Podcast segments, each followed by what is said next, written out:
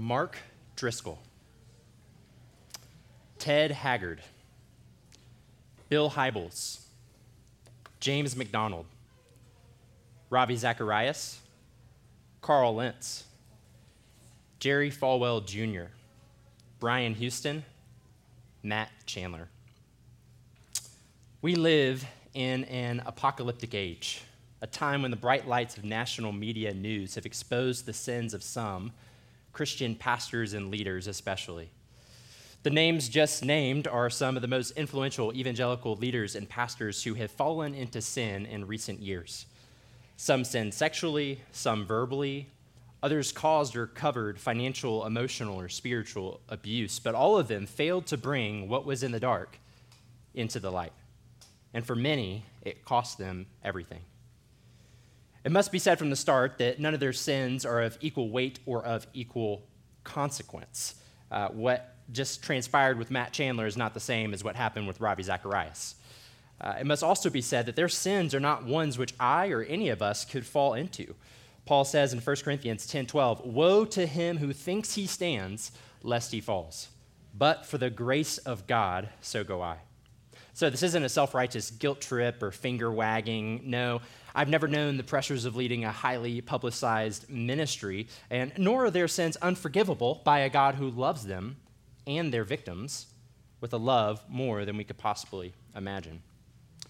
It must also be said that for every one celebrity falling from grace, there are a thousand more faithful pastors who are shepherding their flock week in and week out for decades. Thank God for the Pastor Alvaro Peñas and the Pastor Robertos of the world. Yet, the sin of these men have left a stain on the American church. And the prevalence of sin does not allow for us to lower the bar of sin, Christian pastors especially. AA, the Christian support group, says we are only as sick as our secrets. Only through the warm light of open confession do we find the life and healing we need. And it's a principle of the spiritual life that's what's done in the dark will come to the light. As sure as what goes up must come down, or what you reap is what you sow, what happens in the dark comes to the light. It's not a promise to believe or a command to obey, it is a law about how the world works.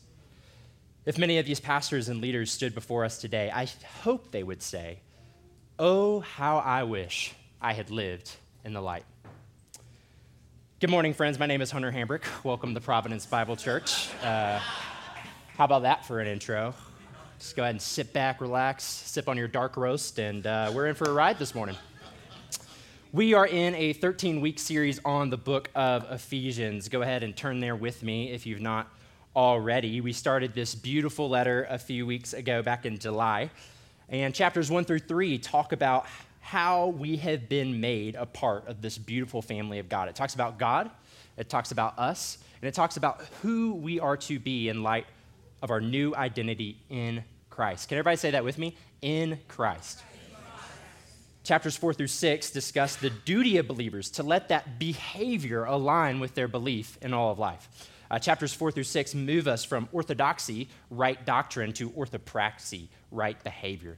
John Stott says that chapters four and five revolve around the integration of Christian experience, what we are, Christian theology, what we believe, and Christian ethics, how we behave. A new identity, new belief, and new behavior. These three themes are our focus this morning. Jason and Matt covered chapter four the past couple weeks, which emphasized unity as a key characteristic in the church. Now, in chapter five, Paul turns to the topic of moral holiness, not being better than other people, but being set apart for a sacred purpose for God. In doing so, he argues that purity is every bit essential to the identity of the church as unity. In these 12 verses, Paul confronts his reader with three important questions that I think are meant for us today. Number one, who are you imitating? Number two, who are you worshiping? And number three, with whom are you partnering? Who are you imitating? Who are you worshiping? And with whom are you partnering? If you're taking notes this morning, and I hope that you are, I'd like to preach a message called Live in the Light. Live in the light. Pray with me. Father God, thank you that you are in this room this morning. If your presence doesn't go with us, we don't want to go. Thank you that you are the light of the world and that because of your love you have for us in Jesus, there's absolutely nothing we could do or anything that could be done to us to disrupt your love. Yet because of your love, you called us, you've appointed us, you've commissioned us as a holy people set apart for your purposes. Help us to live even as you are in the light. Help us to be marked by true righteousness and true holiness. Help us to be salt and light, a city on a hill that cannot be hidden. We pray this prayer and ask it in Jesus' name. Amen and amen. Living in the light as God's dearly loved children. This is both the challenge and the possibility of Ephesians 5 1 through 12. Matt Champlin said last week in an amazing message, highly recommend going back to listen to it if you've not already. He said, Light is who you are, so look like you. I love that. That's what Paul wanted for the Ephesians, and it's what the Holy Spirit wants for us today. He shows us as much in verses 1 through 2 of chapter 5. Therefore, be imitators of God as beloved children, and walk in love as Christ loved us and gave himself up for us, a fragrant offering and sacrifice to God. I'm not sure if any of you have seen this uh, YouTube video that made its rounds a couple years ago of the dad and the son sitting on the couch. It's absolutely hilarious if you've never watched it before. Uh, but there's this like 18 month old son, and he's basically having a full on conversation with his dad. Like he's mimicking him, he's gesturing, he's making words, and the dad is just going with it. Like it's, it's absolutely amazing. Uh, I highly recommend looking it up at some point. Uh, what I love about this video is it shows us like father, like son. And this is the picture Paul paints us. It's not that we are to be God, uh, that was the serpent's temptation to Adam and Eve all the way back in Genesis chapter 3. It is that we are to be like God in all the ways that that is possible. We are called to take on the traits and character of our Father. Unfortunately, in our culture, we live in a world that wants to be like God, but in all the ways we can't. With the invention of this little guy, we are able to think that we can be omniscient, all knowing. Don't know the answer? Just ask Google omnipresent, everywhere, all the time. Just log on to FaceTime or announce your presence on Facebook. Omnipotent, all powerful. I mean, imagine just going 100 years back in time and telling your, grand, your grandparents and, and, and your ancestors that with a click of a button, you could have food, you could have a car, heck, you could have a human being show up at your doorstep in a minute. Shout out to DoorDash, Carvana, and Tinder. Hello. In fact, much of our frustration and anxiety today, I think, is rooted in the fact that we think we can be all knowing. We think we can be all present, and we think we can be all powerful. All things that are exclusively reserved for God. What is available to us, though, as dearly loved children, is an invitation to imitation, an invitation to follow the example of our big brother Jesus. How can we be like God, you may ask? Well, the answer is simple be like Jesus.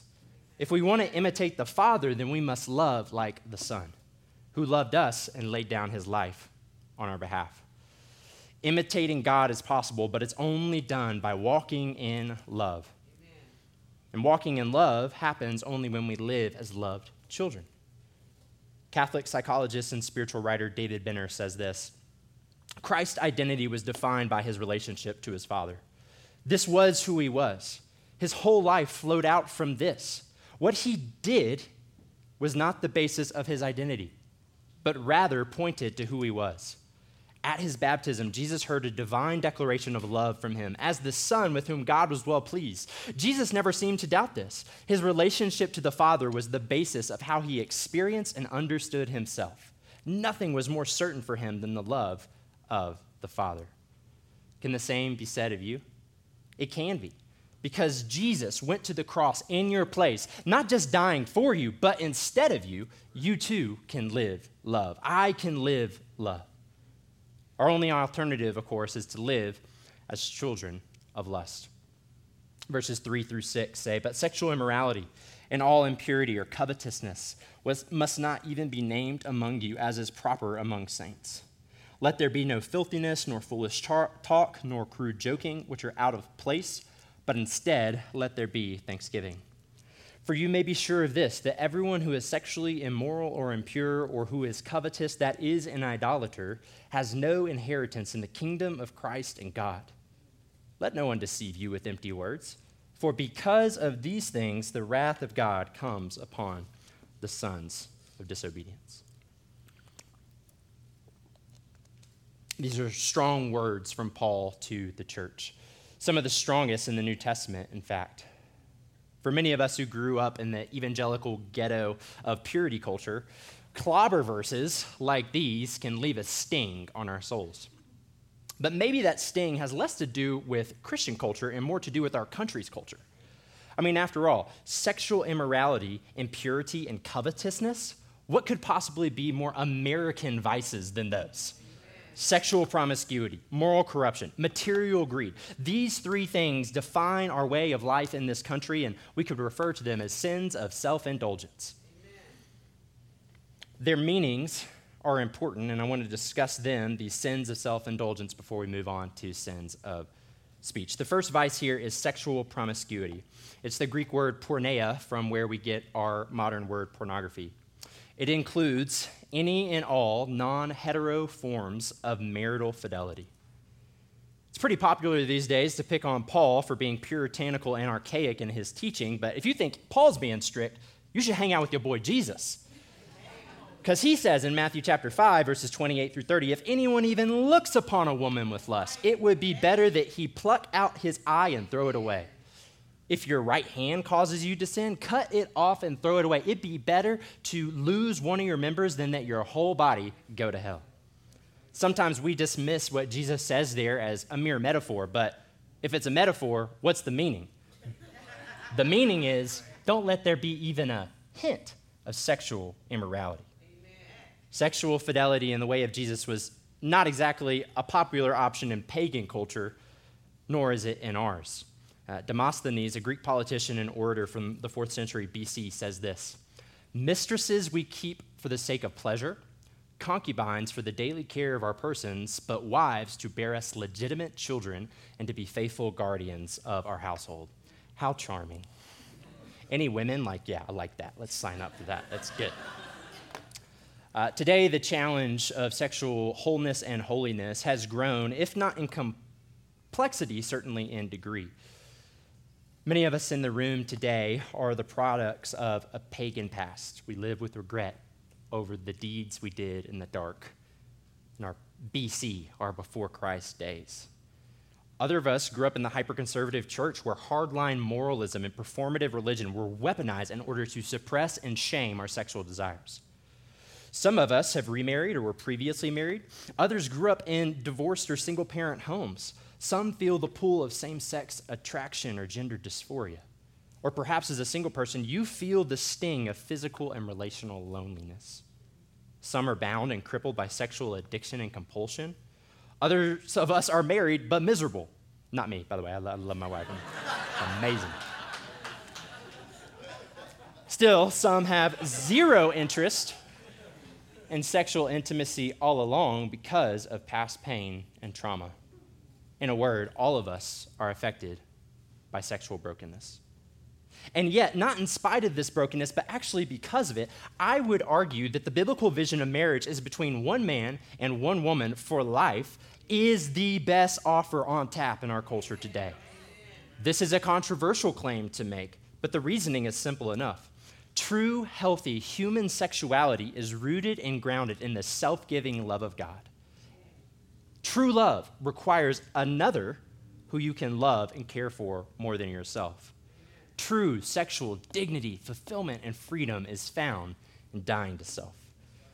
Follow Paul's argument with me, if you will. Our culture appeals to self fulfillment and self expression as reason for any and all sexual exploits, but only in the context of self giving and self sacrificial love do we find a sexual ethic strong enough to both please God and satisfy our deepest longings. Said simpler, lust means self indulgence, but love means self sacrifice. This is what Christ, our single Jewish rabbi, did for us as he died naked on a bloody cross in our place.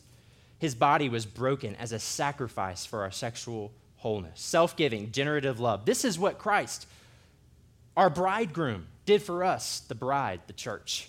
And this is what saints do for each other. Next up on our list is moral corruption. Uh, this word is often translated as impurity.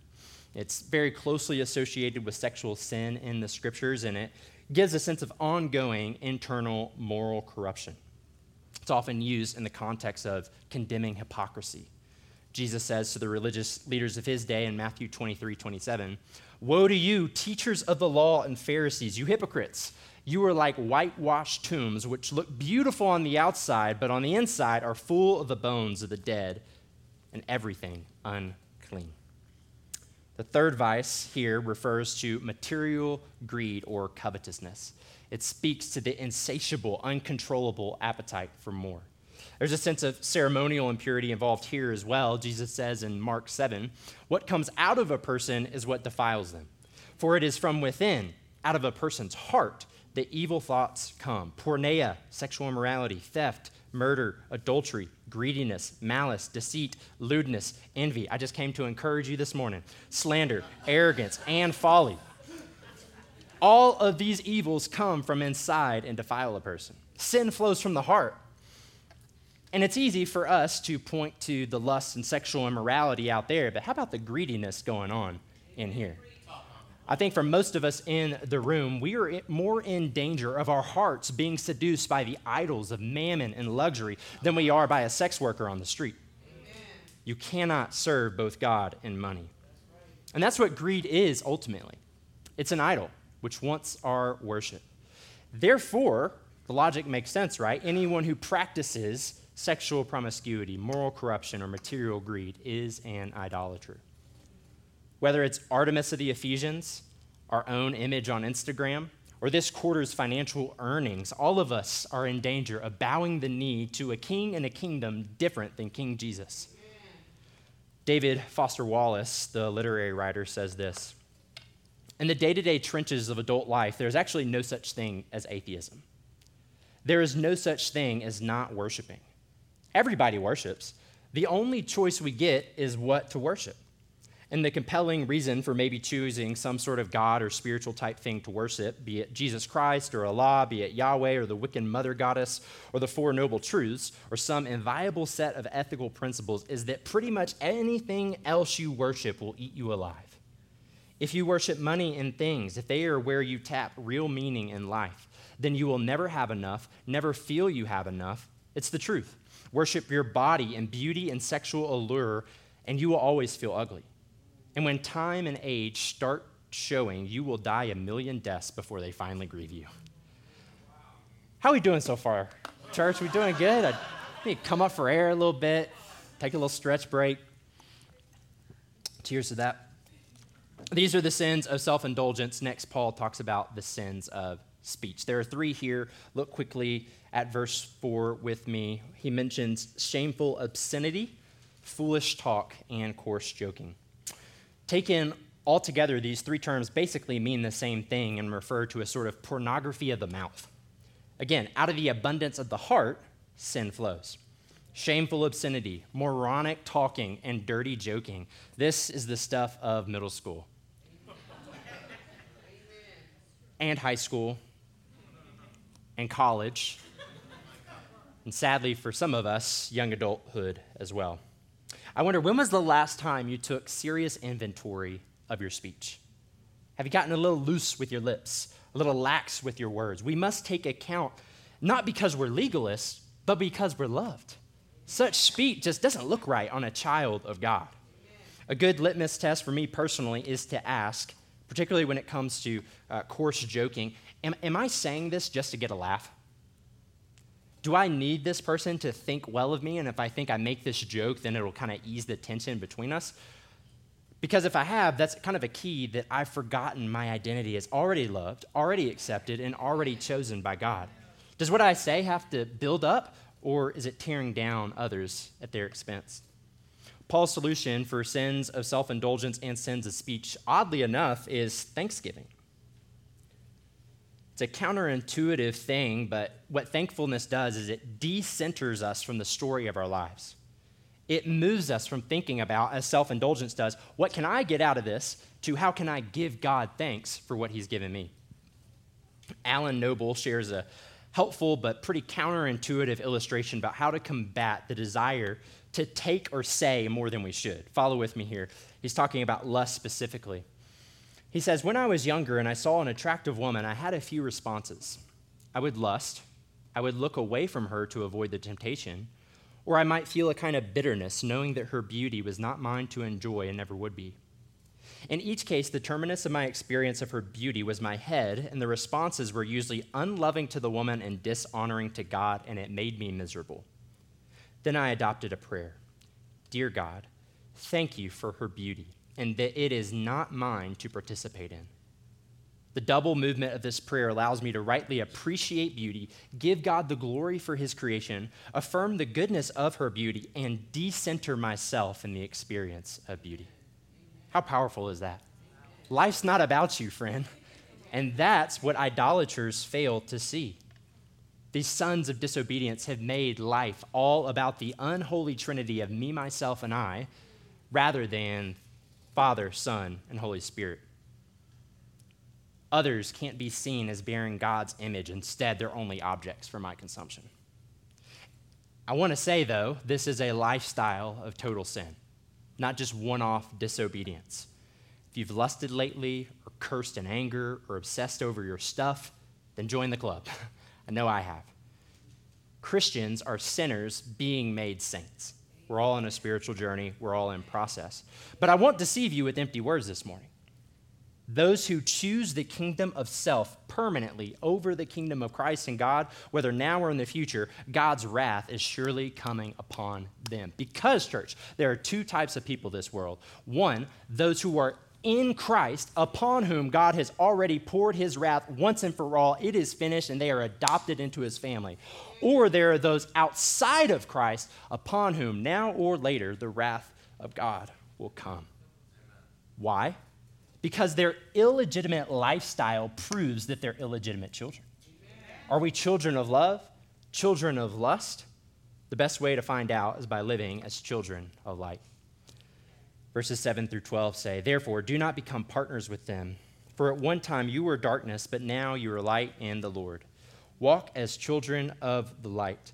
For the fruit of life is found in all that is good and right and true.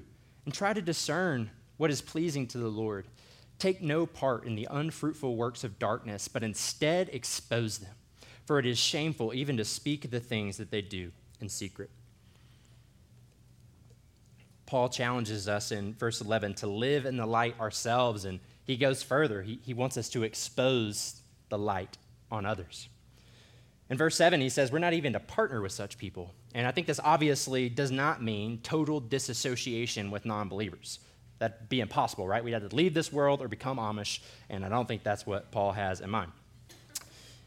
Instead, he's talking about stiff arming Christians, so called, who willingly, unrepentingly live disobedient lives. Again, an illegitimate lifestyle proves their illegitimacy as children. You shall know them by their fruits. They're not in the family. So, the most loving thing I could possibly do is shine a light on their disobedience and let God's kindness lead them to repentance. Amen. Shameful, secret deeds of darkness dishonor God, harm our souls, and bring shame to the community. Paul says, in effect, don't do these things and stay away from those who do. The questions then become how do we confront a sinning brother or sister? And why are we so hesitant to do so? I know I am. I don't want to confront someone for their issues going on. Often I think we don't confront simply because we're aware of sin in our own lives. We don't want to come across as hypocrites.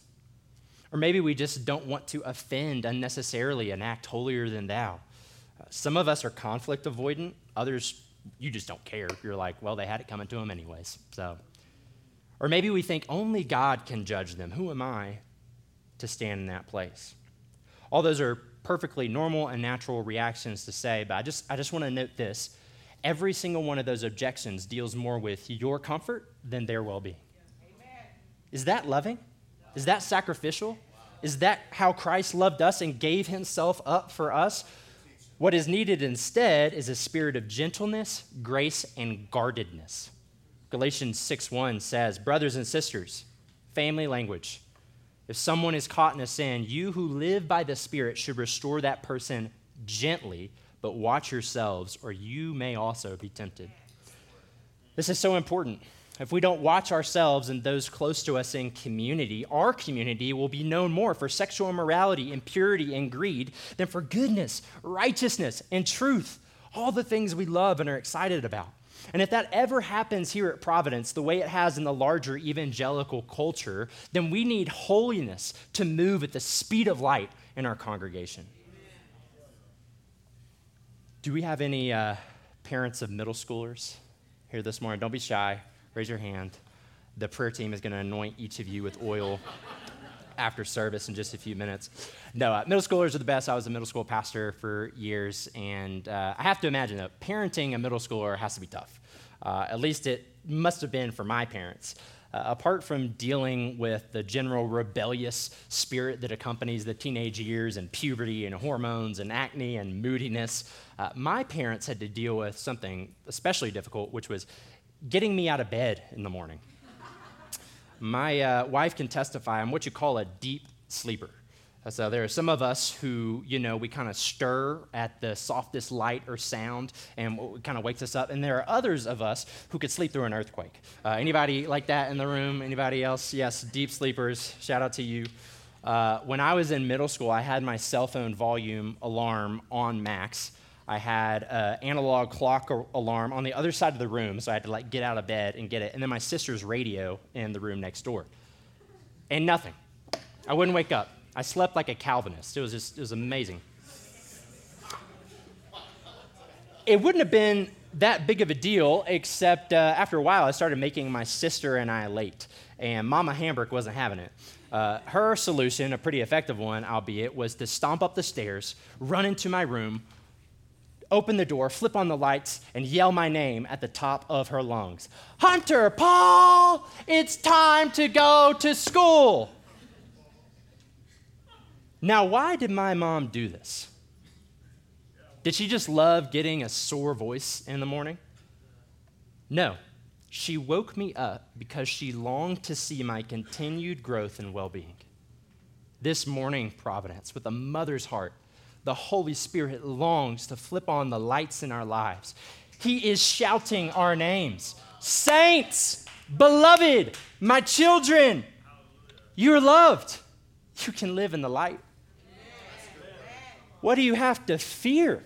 Perfect love, the love of the Father laid down in the Son, expressed in the Holy Spirit, cast out fear. You are a child of love. You're a child of light. You're a child of God. You can live in the light. Jason taught on this concept a couple years ago, but I wanted to remind you of it today.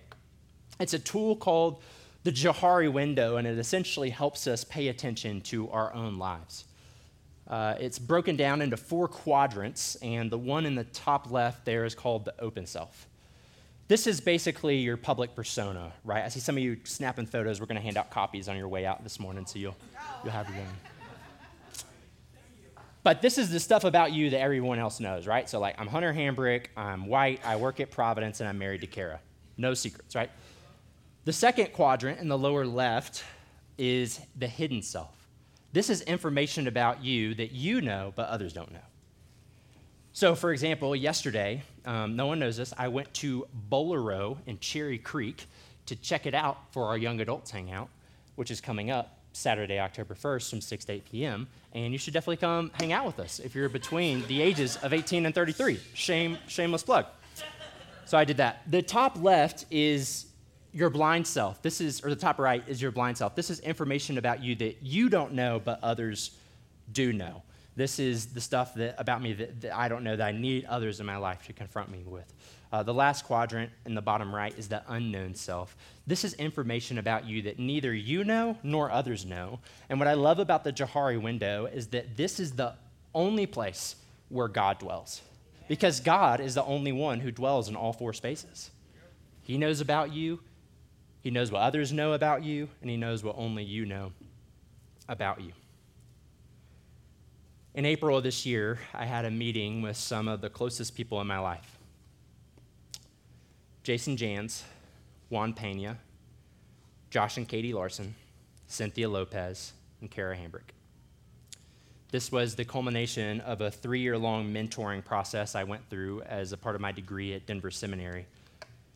In the course of this particular meeting, I opened up to these friends about the darkness I found in myself over the past three years my defensiveness, my need for control, my perfectionism, my struggle with shame. I also confessed my narcissistic tendencies, my hidden desires to become a successful, well admired Christian leader. If I'm honest, I wanted to be like some of the leaders I named earlier. That's a picture of me and my buddies with Mark Driscoll back in 2014. A lot has changed since then, especially my long hair. But in the company of those closest to me, some of the people in this city who love me the most, I was able to say out loud the one true thing about myself that I was afraid to say Hi, my name is Hunter, and I want to be a celebrity pastor the tears flowed. I've not cried that way in a long, long time. I named my crippling fear of not living a life of significance for God. The mask came off. My hidden self, my performative self, was forced into the healing light of loving community, and I have never felt more free. Amen. I don't know what it is for you this morning. Maybe you're gripped by sexual desire. Maybe you're chronically consumed by career, self harm, kids, good grades, drinking, or the regret of your past. It could be anything. One way to know whether or not that thing has power over you is if you're not even willing to say it out loud. If you can't, that's probably it. But I want to tell you this morning if you're in Christ, then you have nothing to hide. If you're in Christ, you have nothing to lose. God only knows he already knows. Who are you fooling by hiding it in the dark? He loves you. You're his child. You can live in the light. I won't lie, though, this process can be scary. Tears may flow. Confession is painful. Letting your hidden self become your open self may cost you. But I promise you this sin confessed now doesn't cost as much as sin concealed later. I want to invite the worship team up as we worship this morning. And on your way out, ushers will hand you a copy of the Johari window. There are questions on there for you to discuss and reflect upon as an individual or maybe in your community group. And let me be clear I'm not advocating for trauma bonding here, all right? Providence, we don't believe in sharing your deepest, darkest secrets with your small group, all right? That's inappropriate. I just want to know do you have a regular, in person system of accountability and exposure to the sin in your life and the insecurities in your life. If you don't, then you're in danger. God has redeemed us to be the church, a community of love for his glory. If we're truly to become a community of love, a light on the hill, a city that cannot be hidden, then we must constantly be bringing these hidden parts of our lives into the light. It's not enough just to come to church and quietly confess your sins to God. Oh, He knows it, He'll forgive me. No, if you want to be healed, you have to bring it into the light. It's the only place where healing happens. Satan, my friends, deals in deception and darkness. Whether it's sin or insecurity, it doesn't matter. He wants it secret but there's power in bringing our full selves into the light. Christ, the light of the world, wants to shine on you this morning. Let him do so. Stand with me as we respond and worship to God.